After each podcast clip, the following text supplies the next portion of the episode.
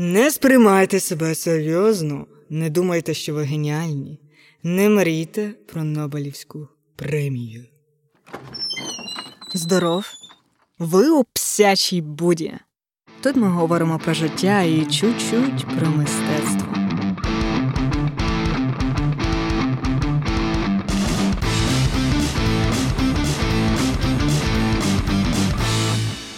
Пафосну цитату, яку ви почули спочатку, це порада від письменника Умберто Еко, випуску ютуб каналу Луїзіана Channel від музею сучасного мистецтва Луїзіани в місті Гумблек, Данії. От на їхньому каналі є така рубрика Advice to the Young, що перекладається поради молодим. І ну, цю рубрику я вам вже просто вкотре раджу подивитися. Бо сьогодні ми будемо говорити про тему художникам та іншим учасникам арт-світу дуже знайому про конкуренцію. От цієї осені я була учасницею курсу Art Love Business Харківського інституту права технологій та інновацій. От. І це ІЛТІ в них такі абревіатури, якщо що. От. І на лекції Дениса Бель... Він, е, власне, спеціаліст і економіст сфери мистецтва. Він працює з міжнародними ринками, е, закінчував, здається, Сотбіс інститут, працював з Deloitte Art Finance, робив всілякі там. Укладав точніше всілякі статистики в світі мистецтва, закордонного світу мистецтва. От, і е, ну дуже крутий дядько. От, І він писав як і для Art Ukraine, Forbes, там, е, Art World Forum, і інші Art, Art, Art. І якось я була на його лекції в рамках цього курсу, і лекція була присвячена власне ринкам мистецьким. Він якось розповідав, як працює мистецький ринок в Америці. Що, от, до прикладу, є, уявіть собі, що є дві галереї, і живуть вони на одній вулиці, одна напроти одного. На, одна напроти одної. Чек, це правильно. Але менше. І прийде якось один дилер в одну галерею, питаючи в галереї, чи є в неї, до прикладу, роботи Пікассо. І та галерея скаже: ось знаєте, нема. Але от в галереї навпроти там ви знайдете щось схоже на авіньйонських дівчат. Чому галерея порадила свого конкурента, а не змовчала? Бо краще хай будуть купувати у сусіда, бо так буде рости ринок і плодитимуться дилери, і вже наступного разу прийде не один, а два. А якщо промовчати, то галерея не лише інші галереї гірше б зробила, а першу чергу собі, тому що якщо немає якби попиту, то нема пропозиції, чи як правильно звучить ринок. Тобто, якщо нема що купляти, то не буде тих, хто буде купувати. От і я так розумію, що в Україні якраз всі більше люблять мовчати, як казав мені один знайомий, як бомжі не знають, через що сруться. От тому сьогодні ми з вами поговоримо про конкуренцію. Зокрема, про те, як конкуренція є часто партнерством. А поговоримо на прикладі двох митців, цікавих мистецьких колаборацій і як до цього залучаються бізнеси, а також до чого тут людська психологія і любов до порівнянь. А за гарний звук я дякую конторі непосмішного. Отже, є собі такий Ден Айрілі, чи як його правильно звати, це ізраїльсько-американський професор психології та поведінкової економіки. Він зараз викладає в Дюкському університеті, і він є засновником центру просунутого погляду у минуле. О, та співзасновником ще чогось не пам'ятаю що, але точно знаю, що ви можете знайти його лекції на на Ютубі, на TED, де там 5 мільйонів переглядів. От дуже цікавий чувак. І в нього є такі книжки, як передбачена ірраціональність, хороша сторона ірраціональності, чесно про нечесність. Ось він пише про такі когнітивні, такі певні штуки, дуже просто, і дуже цікаво. І е, його книжки вони вийшли в видавництві Старого Лева.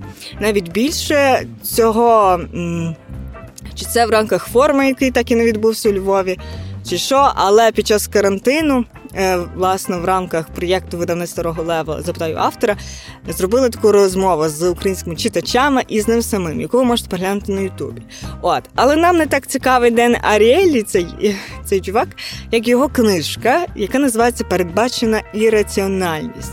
От і цій книжці він якась і досліджує ці такі певні ірраціональні випадки або когнітивні певні упередження, які змушують нас здаватись до ірраціональності нашій поведінці чи щось типу того. От і в цій книжці цій книзі є розділ про те, що все пізнається у порівнянні, або чому в житті все відносно, хоча б так не мало бути. І якщо дуже коротко, ну просто дуже коротко, основна теза цієї книги, ну тобто цього розділу, що ми часто приймаємо рішення стосовно речей та людей, порівнюючи між собою ці речі та цих людей. І цим методом постійно користуються маркетологи. От, до прикладу, компанія Williams Sonoma чи Sonoma, не знаю, якось вперше представила домашній пристрій для випікання хліба за за 275 доларів. І більшість ну, споживачів, навіть господарок, не зацікавились. Ну а що це взагалі таке за пристрій для випікання хліба? Його що треба вдома випікати? Чи дійсно мені треба того домашнього хліба? От і розчарований низькими продажами. Цей виробник хлібопічок, ну коротко, це хлібопічка. Він залучив консультанта з маркетингу, і той йому порадив вивести на ринок ще одну модель цієї хлібопічки, але вона має бути більшою і на 50% дорожчою, аніж перша. І от він це зробив, і на диво продажі почали зростати, але продавалась не велика машина, а менша. Чому? Ну бо тепер споживачі мали змогу порівнювати, і маючи дві моделі хлібопічок, вони тепер могли обирати. А обирали меншу і дешевшу, бо якщо вже не розбиралися у хлібовипіканні, краще купити дешевшу і меншу. Ще мені сподобався один експеримент з людьми, коли Ден е, зібрав фотографії 50 незнайомих людей. По суті, він досліджував таку штуку, яку він назвав приманкою. Що він зробив? Він зібрав фотографії 50 незнайомих людей і у фотошопі трішки погіршував їхню зовнішність. Ну, комусь люби, ну, зробив око більшим, комусь зменшив, там ніс кривіший. А потім, що він робив далі? Він пропонував своїм студентам та студенткам обирати, з ким вони б пішли на побачення.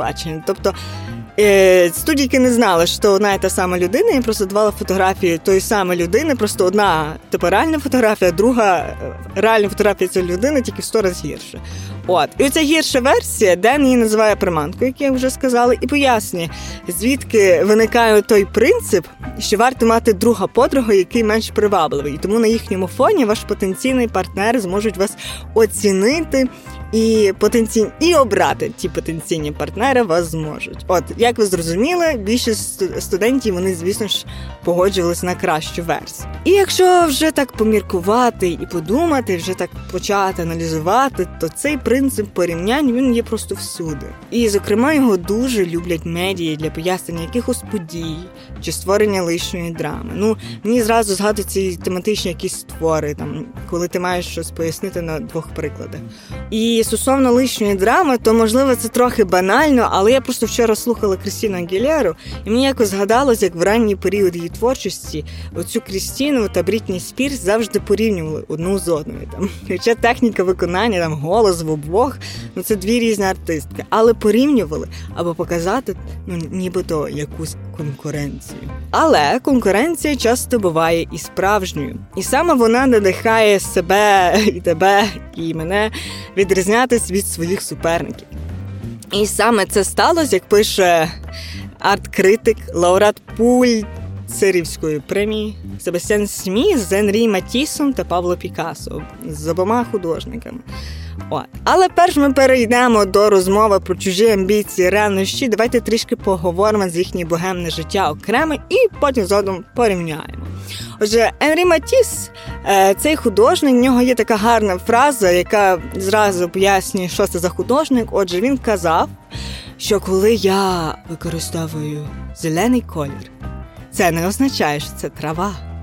А коли я використовую синій колір, це не означає, що це небо. Отже, Андрій Матіс дуже любив кольори. Як якби можна сказати, із своєї зрілої творчості мистецької, навіть до кінця, коли він вже прийняв кубізм і перейшов від фовізму до кубізму, він все одно цей колір з ним залишався. Це його певне таке бажання пізнати колір в усіх можливих не знаю, варіаціях.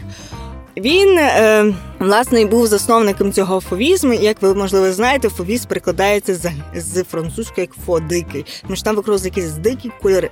Це мені зразу нагадує одяг е, в таких просто е, таких дуже різких, таких, знаєте, салатовий, оранжевий, таких ядучих кислотних кольорах. От і Анрі Матіс, можна сказати, це був такий ядучий кислотний колір, тому що дуже часто те, як він зображав реальність на той час, як ви вже зрозуміли, зелений то не трава, синій це значить не небо, значить в нього була зелене небо, е, синя трава. Отже, він вважав, що кольори не мають. Ну, ти ти не повинен зображати того, що всю цю реальність колористикою. Навпаки, можна просто використовувати нереальні кольори, але для підтвердження якогось там не знаю, драматизму твору, як там якась паночка лежить оголена на пляжі. Е, як він ще про себе казав? Ем, Андрій Матіс був такий, такий, можна сказати, романтик. Він завжди казав, що він не пише речі, він пише різницю між реч, речами. О, тому колір був дуже важливий, бо колір дозволяв тобі це показати. От і говорячи, як він до цієї філософії дійшов, то це дуже цікаво. Насправді, Андрій Матіс він народився 31 грудня 1869 року в родині геть не мистецькій. Це було малесеньке містечко на півночі Франції, і його батьки займали, здається, продавали зерна. Та його дитинство пройшло по суті за прилавком ба магазину батька, і де він собі там успішно продавав ці зернятка. І якось його батько, він, як і всі батьки, вирішив, що він має стати юристом. Тому, оскільки він спадкоємець і має продовжувати сімейну справу, то він відправив е, Андрій вивчати юриспонденцію в Париж. І вже після якогось там отримання права працювати за спеціальністю. Я не знаю, які там були іспити. Він міг працювати помічником адвоката. От, але сталося так, як не гадалось. О. Е, Якось у 1889 році він потрапляє Матіс молодший до лікарні з приступом апендициту. Ну його мама така подивилась, бідна дитина, що їй робити. Там йому було від сили 20 там, років. Вона вирішила купити йому фарби, і хай дитина розважається, малює, поки лежить в цьому ліжку. Ну він так розважався, що в результаті перехотів займатися юриспонденцією, вирішив стати художником. І він після того, як одужав вже. То він вже зразу і записується ту школу креслярів і абсолютно ігнорує заборони батька, і абсолютно собі так прощається з цією своєю юридичною практикою переїжджає до Парижу, вступає в академію Жуліана, приватну мистецьку академію, і малює.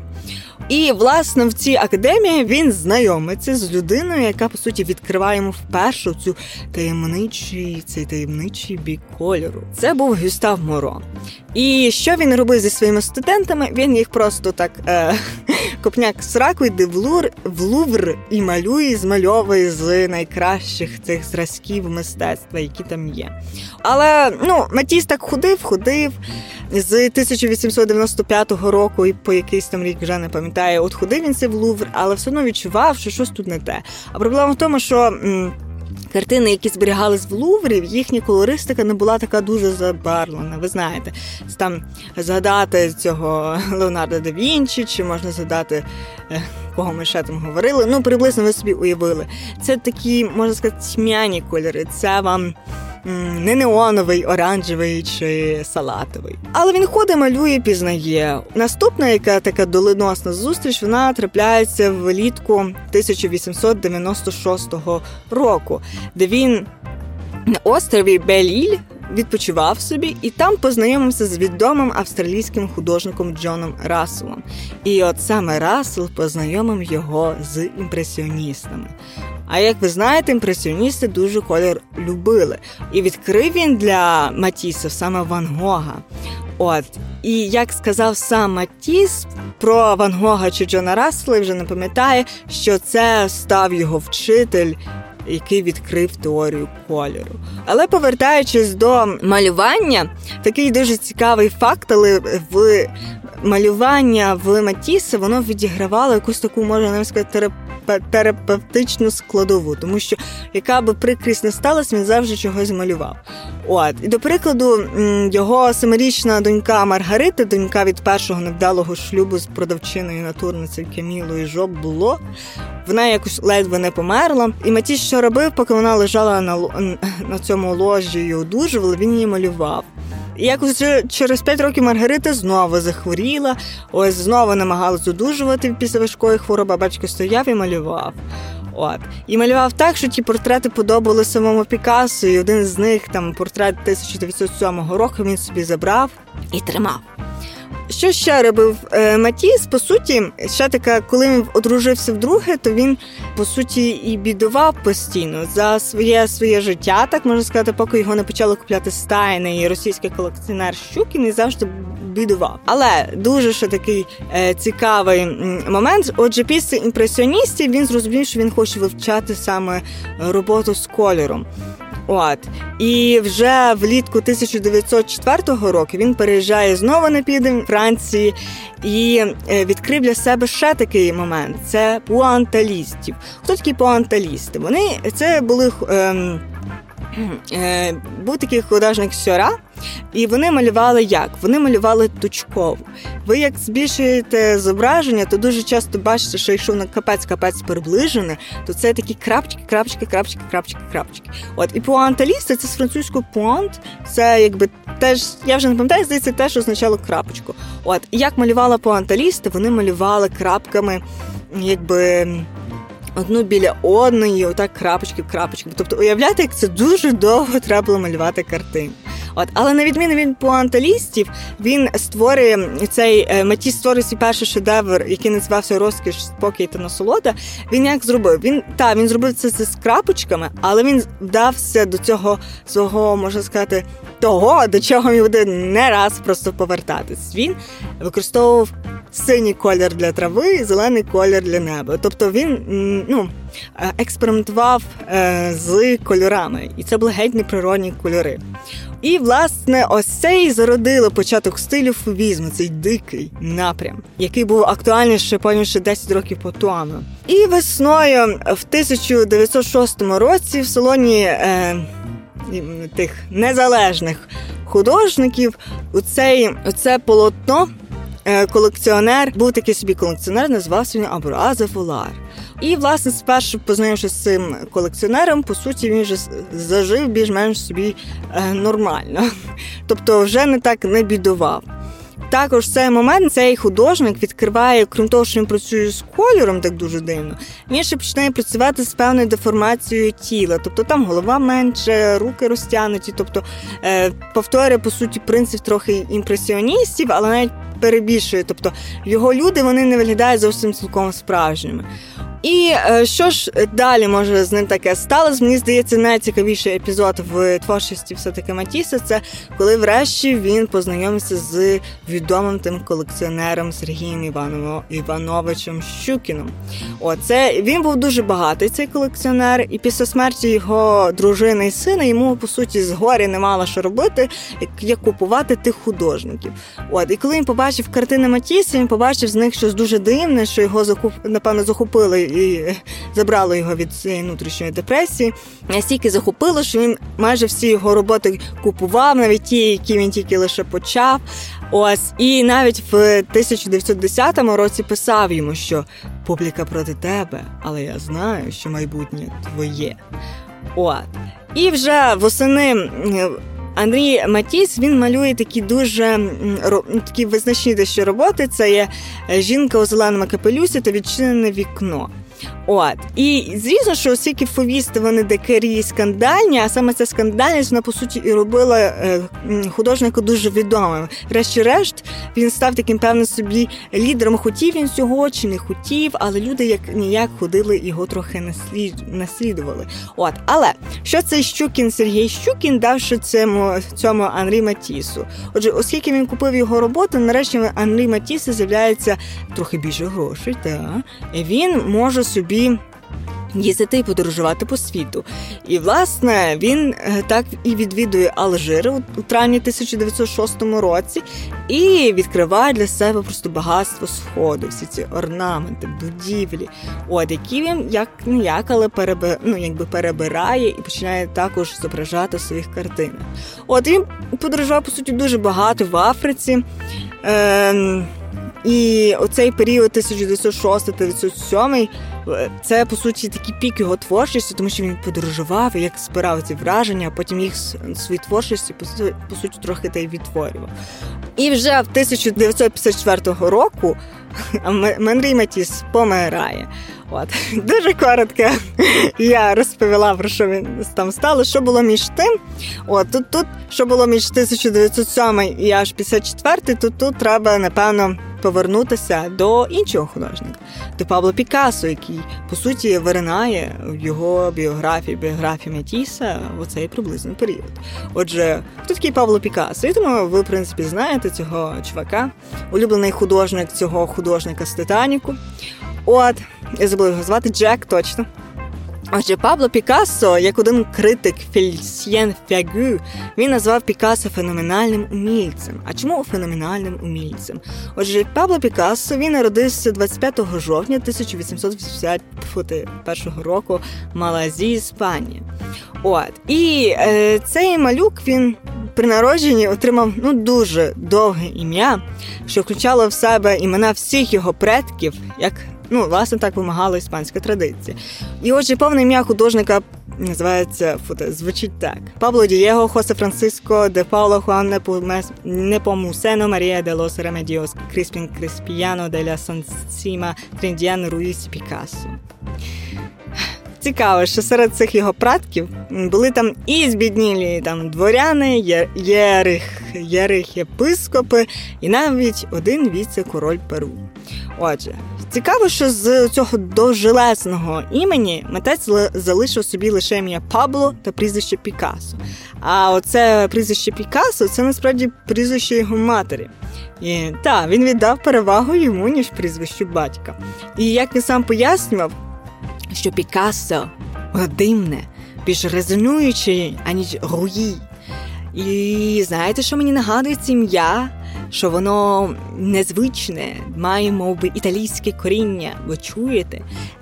Це, Що там ще він ще казав? А якби я звучав, якби взяв Руї, Павло Руї, Дієго Жозе Руї чи Жуанне Помуцен Руї? Отже, тому він вирішив лише собі Пікассо. Чого він ж був таким талановитим умільцем? На відміну від е, Матіса, Пікассо народився в сім'ї художника і був таким талановитим, що коли батько побачив картину, вшарив, ну ясно, і більше до картин не повертався. От.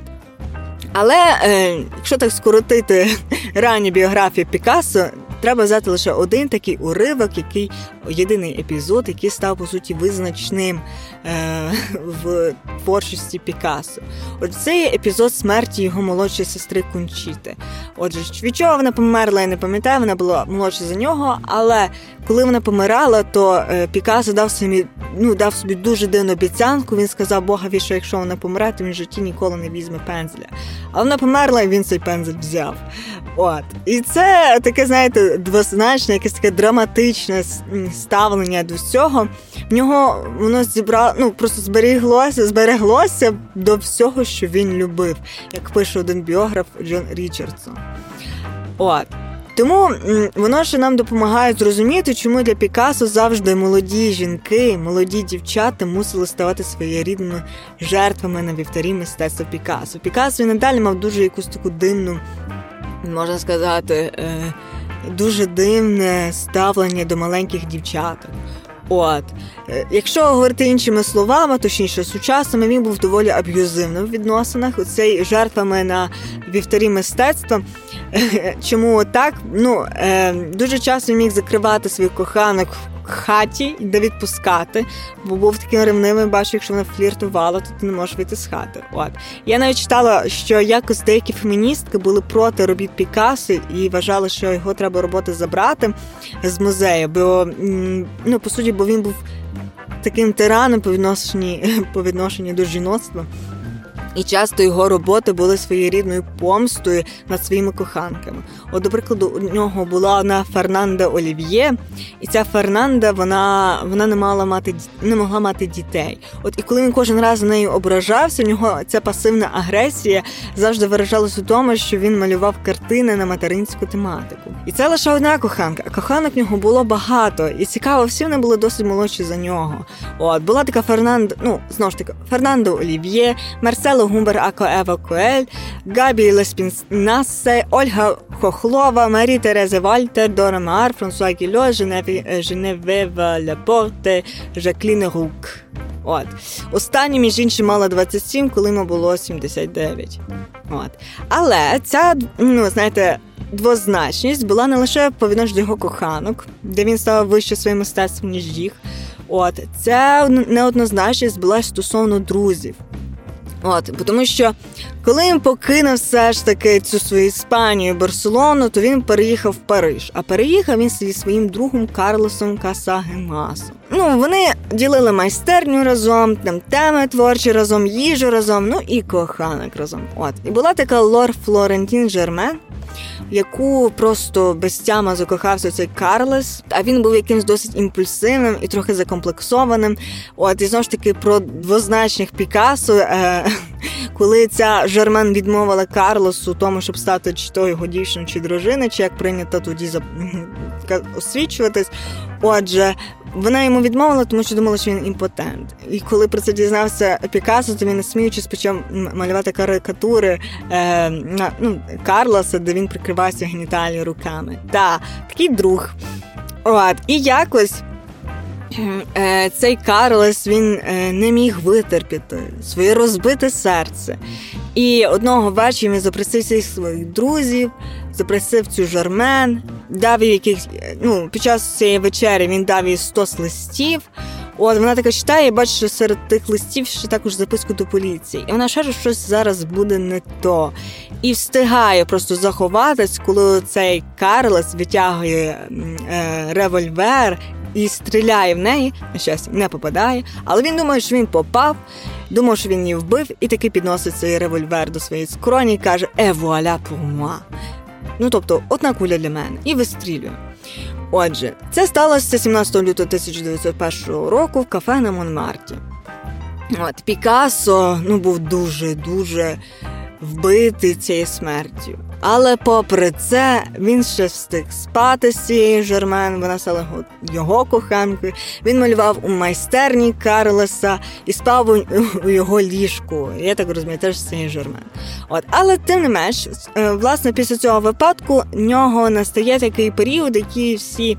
Ем, ну, е, критики називають синім періодом. Тобто він дається більше до синьої кольористики, кольористики, все таке депресійне. От він малює роботи таке богемного життя в Парижі. От е, блакитні чи синій цей період називається. От Потім цей е, блакитний синій змінився на рожевий вже більш. І, власне, у цей період рожевого періоду. От він малює таку, е, можна сказати, такі серію картин, присвячені тематиці цирк, цирку. Ось в нього була картина, називається Сімейство комедіантів, яка створена в 1905 році. І зараз експонується в Національній галереї в Вашингтоні. Власне, оця картина вона перевернула увагу таких відомих людей. А ці відомі люди це були власне подружжя станів. Не подружжя станів, а сімейство станів, точніше. Там брат, сестра, потім знову ще, ще якісь двоє ці стайни. Гертруда Стайн вона більше займалася там письменниками, але художники її теж цікавили. І вони, власне, цю роботу і купили. Власне, Пікассо він більше набирає обертів в його творчості більше набирають обертів, можна так сказати, коли він все ж таки звертається і відкриває для світу, для себе і для всіх і для всіх інших е, кубізм. І його завжди, по суті, його цікавили форми тіла, а не колір, на відміну від Матіса. І тому, е, коли ви дивитесь на е, картину кубістів, це завжди ну там немає жодного акценту кольорів. Там немає ніяких неонових кольорів, зелена, зелене небо чи голуба трава. Там все акцентується на всі ці трикутники, ем, як атоми, все це розпадається. О, а тут треба додати, що якраз в той період з'являється більше інформації від фізиків і е, власне про атоми, про це як побудований на світ, і митці про неї дізнаються і також достосовують. От як це було колись з фотографією і імпресіоністами, те саме було з наукою і кубістами. І що ще зробив Пікассо е, за цей період? Е, він також відкрив е, таку штуку, яку зараз по суті і люди з немистецького світу світу можуть робити. Це є оці колежі. Він почав робити всілякі колежі і. Займався, е, відкрив колажі разом з браком, і вони створювали ці колажі. Також це були і дивні колажі. До прикладу, була така, ем, яка називалася е, гітара. Це ж її до скульптури відносить. Тобто, що це таке було? Це щось зроблено з канто е, з картону і паперу, і воно зараз експонується в Парижі. Отже, що там ж далі сталося? Коли говоримо так, давай паузу. Так, я повернулася з цієї паузи, тому що я вже задовбалася говорити. Але ми продовжимо і тепер будемо говорити надалі, як ж цей Матіс Пікасо познайомились. Отже, е, власне, Пікассо було на той час 25 років, і він тільки починав. В Париж той перебрався. Матісу вже було 36, і він на той момент вже був досить відомий, авторитетний, і на нього дивились, можна сказати, з відкритими очима, як у песика, з якого всі щось скопіювали, інші маленькі фуфісти, фуфістики. От. Е, І цікаво, що з цієї боротьби, скільки. Пікассо, можна так сказати, вийшов таким певним переможцем, тому що він відкрив новий надалі стиль. Часто автори, які опишуть, описують цей період конкуренції між ними, вони пишуть про це, мабуть, ті художники дійсно думали про цю конкуренцію кожен день. От але насправді про неї думали виключно один Пікассо. А Матіс він навіть спочатку не дуже той вшарив, що там була якась боротьба. І судячи взагалі ну, з його вчинків, то він ну йому подобався е, твори там Пікассо, Він з ним був радий товаришувати, і взагалі не дуже так і бачив в його роботах якогось такого якогось там серйозного виклику для себе. От. А власне про цей е, такий певний стик конкуренції, яка плавно переходить у колаборацію. Власне, початок кубізму е, деякі дослідники починають рахувати з появою картини авіньонських дівчат, які намалював е, Пікассо. І якщо ви її не бачили, то вона коротше виглядає так, що там здається 5 четверо жінок. І вони такі оголені, але це не реальні оголені жінки, просто такі можна сказати форми. Одні мають щось схоже на людське е, обличчя, а двоє з них ти дивишся і розумієш, що їхні обличчя це такі схожі на африканські маски. І коли можна так сказати, дилери, е, колекціонери, друзі Пікассо побачили, вони подумали, боже, який жах. Навіть оцей Сергій Щукін, він глянувши на цих авіньонських дівиць, сказав, що це ну ну вважав це абсолютно провалом. Сказав, що це втрата для для, для французького іскусства. От. І сам Матіс, він коли це подивився, то він сказав теж таку фразу, то подумав, як деякі пишуть, що сміливу вигадку, підмічену підмічену в роботі друга, розхапали всі. Що він мав під цим на увазі? Загалом е, в цей момент, ем, завдяки своїм подорожам. Андрій все-таки відкрив для себе цю певну зацікавленість іншими, можна так сказати, культурами. І якось е, він купив в крамниці антикваріату е, африканську статуетку. От і вона його дуже зацікавила настільки, що він вирішив принести Гертруді Стайн і поговорити за нею. І, власне, цей момент зайшов Пікас. А Пікассо треба собі уявити молодого хлопця, який знав, що перед ним стоїть якийсь певний авторитет Метіс, і він і ним захоплювався, і з одного боку не хотів бути таким, як ним.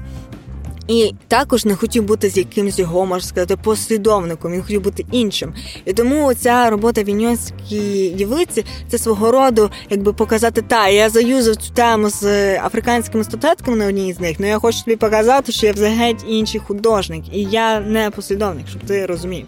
От і.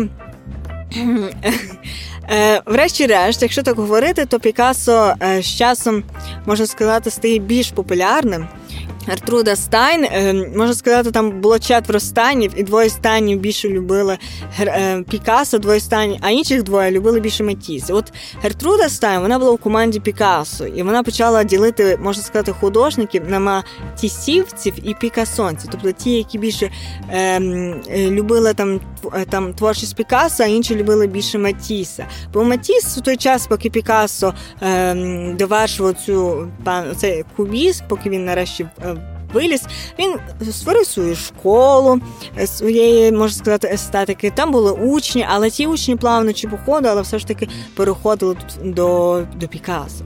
Говорячи знову про таке небажання Пікассо себе порівнювати з Матісом, там такий цікавий момент е, був.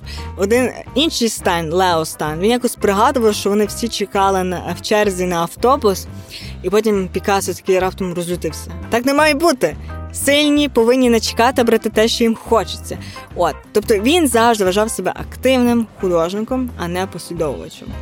От, а що ж Метіс? Метіс, на відміну від е, Пікассо, в цей, цей період, коли побачив, як його друг е, відкрив друг в лапках чи не в лапках, відкрив оцей, можна так сказати.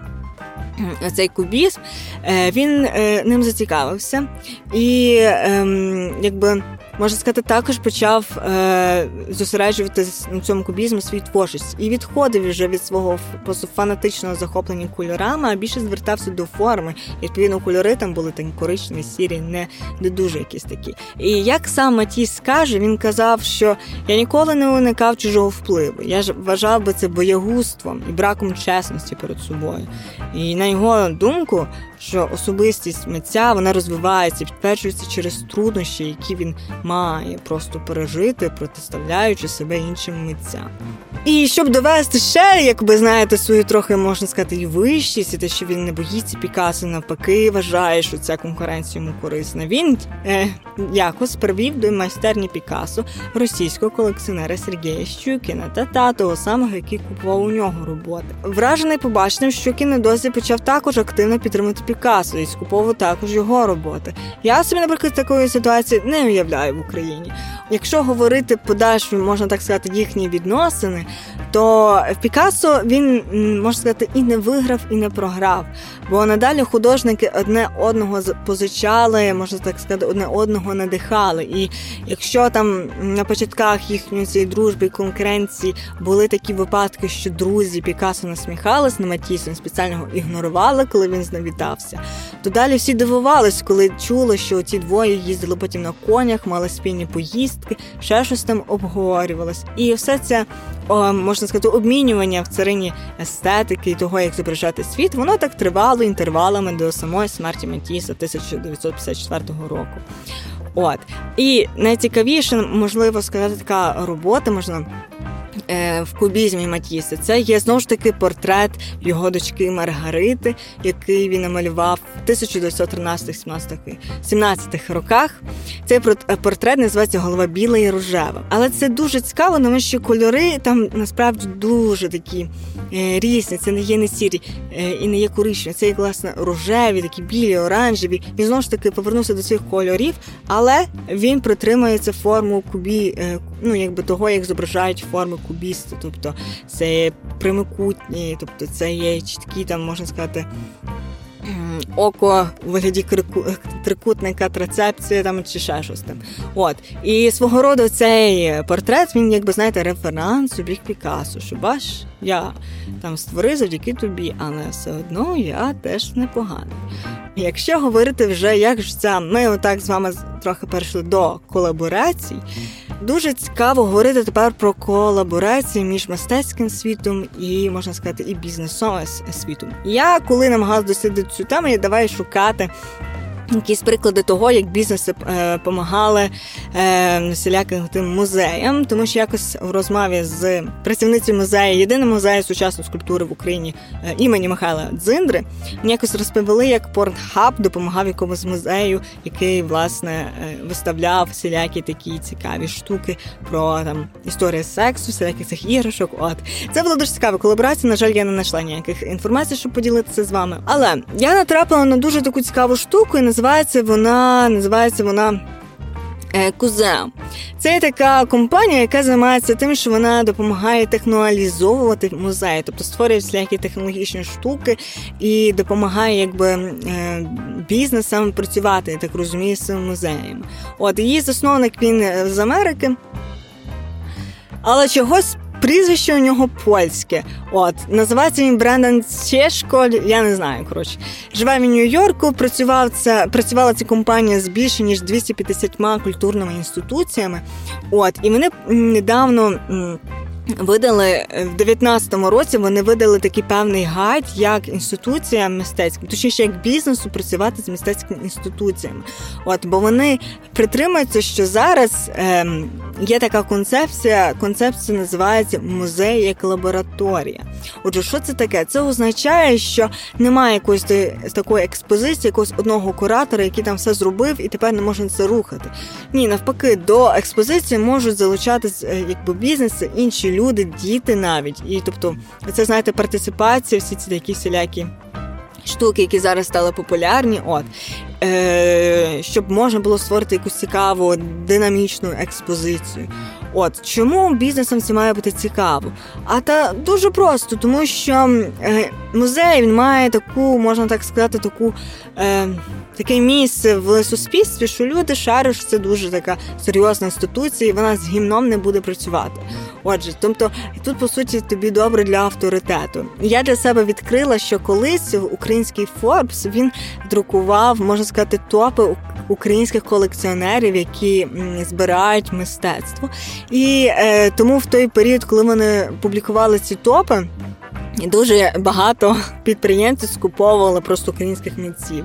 Ну аж поки цей журнал не закрився, от то, то тоді вони і перестали. Також, коли я почала дати якісь приклади, то я поки що ну мені згадався Forbes, е, фото не Forbes, а Лувр. Е, як, до прикладу, Бійонсе зробила собі повністю кліп в Лувері. Або я також дивилася маркетингову рекламу Airbnb, Airbnb, да е, яка зробила також з Лувром, типу, проведи ніч в піраміді. І там вони зробили таку маленьку піраміду всередині цієї велетенської піраміди навпроти Лувру. І там дівчина така йде, прокидається, потім гуляє цим порожнім Лувром, а потім йде туди спати. Це дійсно була акція, що ти міг виграти і поспати собі один день в такій маленькій, такому маленькому трикутнику. От. І якщо ми говоримо про колаборації, то є ще такі колаборації, можна сказати, не лише з бізнесом і мистецтвом, а такі колаборації, коли художник е, злучається і допомагає людям в тому не лише собі, іншими словами. Отже, і я хотіла би згадати, що, до прикладу, Такаші Маракамі, цей художник, він недавно в Вашингтонській клініці е, виконав розпис кімнати томографії, там розмалював там той самий апарат. Отже, це була свого роду його допомога. Чого він так зробив? Ну, ну він розмалював це всілякими квіточками, щоб дітям не було так ну, типу, е, лячно, як сказала засновниця фонду Rux Art Діана Браун. Отже, цей фонд він взагалі займається тим, що він залучає просто відомих на весь світ художників до співпраці. ну, І в ці, межах цієї співпраці вони розписують лікарні. От і це дуже гарно, бо воно привертає увагу інших благодійних організацій, спонсорів, когось там ще. От, але ще моя улюблена така е, така колаборація, можна так сказати. Е, Це буде такий кейс про японців. Один з їхніх якихось тих найбільших аеропортів мав велику санітарну проблему, оскільки туалети завжди були у поганому стані, вони були просто застяні. От це їхня санітарна проблема. І ви знаєте, що у світі існує лише одна стать, яка випускає сечостояче. Так. О, саме думаю проти спільних туалетів, щоб там не казали феміністки чи борці проти гендерних гендерних стереотипів. От, але до чого що це була за колаборація? Отже, керівництво аеропорту вони залучили митців до того, щоб це якось вирішити. От і художник запропонувала намалювати велику таку муху, але реалістичну, на пісюарах, щоб вона виглядала, як знаєте, як справжню. От. І оця мушка, знаєте, вона в цій ролі, яка в неї роль, вона мала роль штуки, на яку ти фокусуєшся. От, щоб чоловіки краще цілились. І в результаті таке мистецтво, ця малесенька деталь, в нас зменшила на 70% витрати аеропорту на прибирання. От, цікава така колаборація. Тому мистецтво суперництва, як каже Себастьян Семі, є битвою за близькість, яка поєднується з боротьбою за власну унікальність. Інколи порівнюючи, ми можемо зрозуміти свою унікальність. Як я пафосно закінчила. Ну все, я задовбалась говорити. Сподіваюсь, вам сподобалось. З вами була псяча Буда. Заходьте ще.